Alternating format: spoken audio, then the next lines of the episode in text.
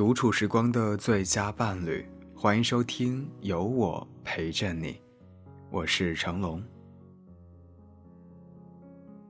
微博搜索 SKY 成龙，微信搜索治愈时光 FM，关注到我。今天是我陪你的第十四天。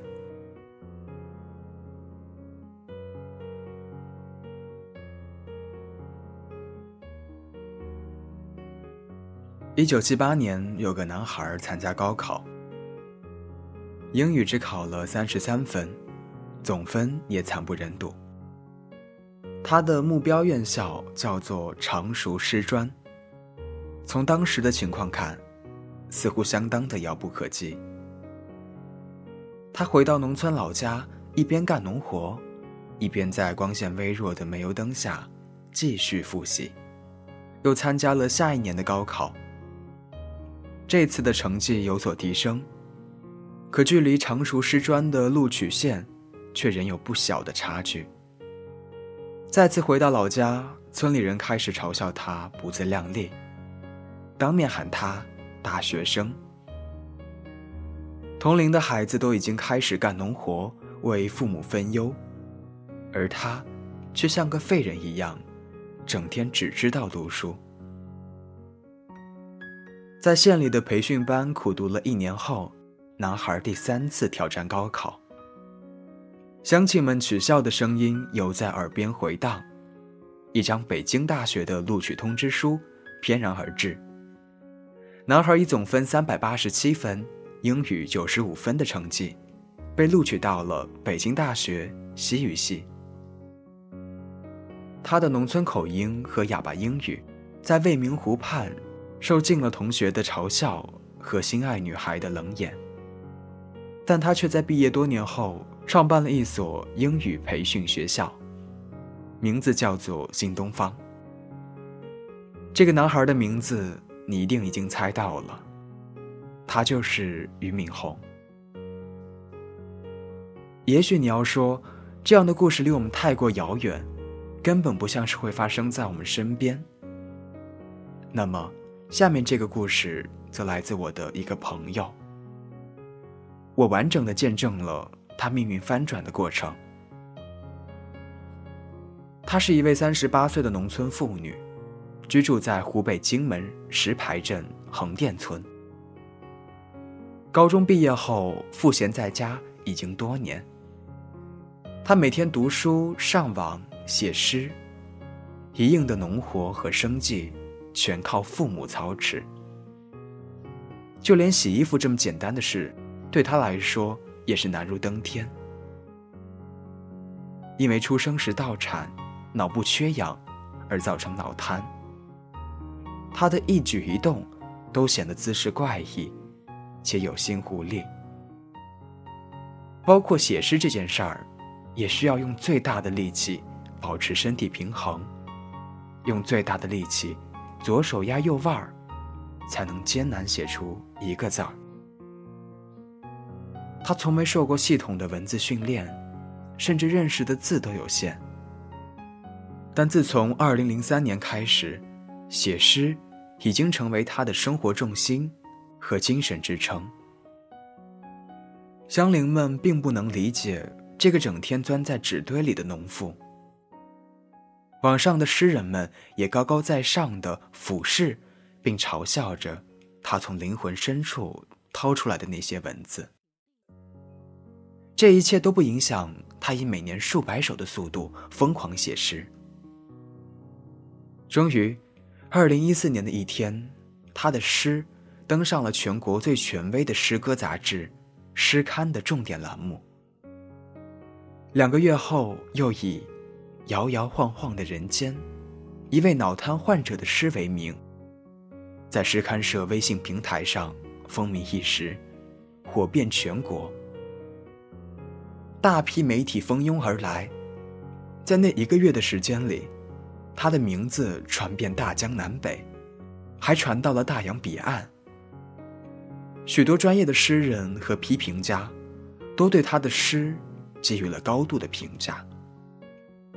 一位美国的大学教授，甚至把他和美国历史上一位极其重要的女诗人相提并论。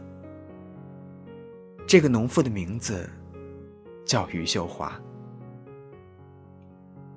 我们的时代盛产励志故事，他们总是显得面目雷同，总有一个平淡的开头和传奇的结尾，总有一个一开始被嘲笑，最后闪闪发光的梦想。我也曾和你一样，对这样的故事不以为然，不肯相信。它会发生在现实生活里。不肯相信，它会发生在我们自己身上。其实，我们每个人都曾爱做梦，但绝大多数人输在醒得太早。我们常常在心里先就认定了自己不可能做成某些事儿，于是明智的选择了激流勇退。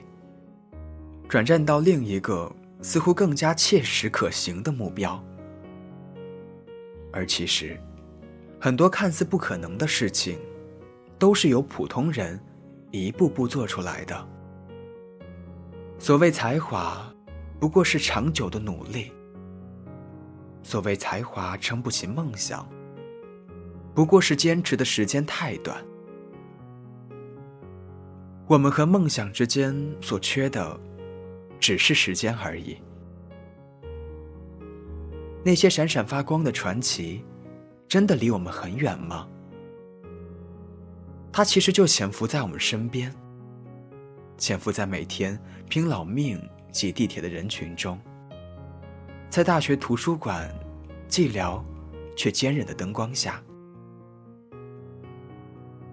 前面提到的余秀华，就是在我眼皮底下一夜成名。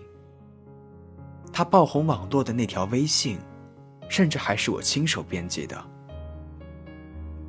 当我在那篇微信文章的标题处敲上“一位脑瘫患者的诗”这句话时，我的确没有想过文章的阅读量会因此而有所提升。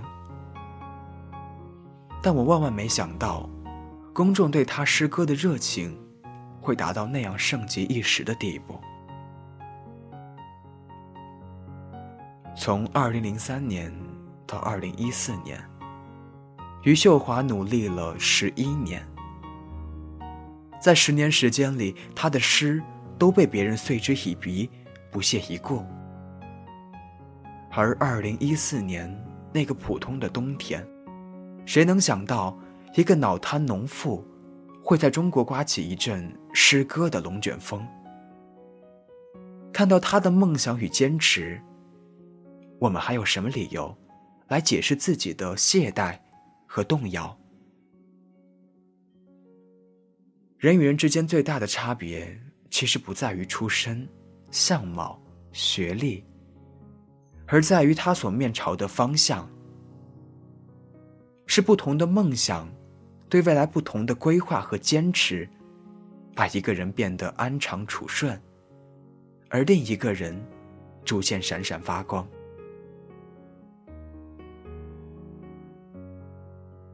在惊天极地的人生道路上，你能走多远？很大程度上，取决于一路上你怀揣的那个梦想。悠哉悠哉，翱翔蓬蒿之间是一生；海运乘风，扶摇直上九万里，也是一生。那些看起来遥不可及的神话。常常有一个平淡无奇，甚至于举步维艰的开头。那些叱咤风云的人物，也曾像我们一样，在狭窄破旧的出租屋里过灰头土脸的日子。你凭什么觉得自己不会站在世界之巅指点江山？你凭什么觉得，无论你付出多少努力，终究要落成？一个普通的人生，年轻最重要的品质，便是要善于创造，并坚持梦想。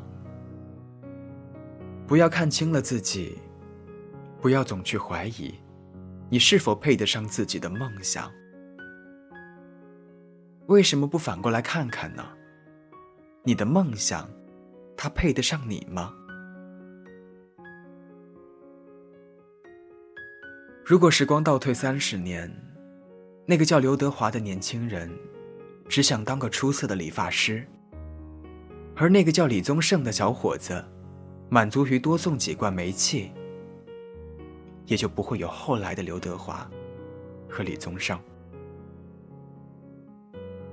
当周星驰为了一个一秒钟被打死的龙套镜头，和导演争得面红耳赤；当身高仅有一米八三的艾弗森出现在 NBA 的赛场上，可以想象会有多少嘲笑的目光。事到如今，这些目光的主人们又在哪里呢？其实，一个有梦想的人。一定不会去嘲笑另一个人的梦想。只有碌碌无为的人，才会害怕别人因梦想脱颖而出，被梦想带离他们平庸的行列。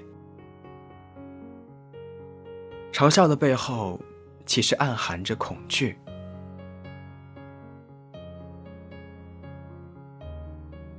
在这世上，那么多人努马练战斗。那么多人鼠目寸光，而你是否下定决心和他们一样？或者，你敢不敢为自己人生的戏剧写下天马行空的大纲？年轻那么短暂，那么迷茫。如果你不能给自己一张耀眼的文凭，一段荡气回肠的爱情，那么。你还可以给自己一个九成九会遭到嘲笑的梦想，因为总有一天，它会让你闪闪发光。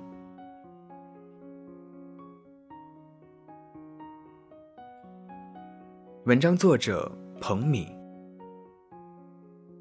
文章标题：被嘲笑过的梦想，总有一天会让你闪闪发光。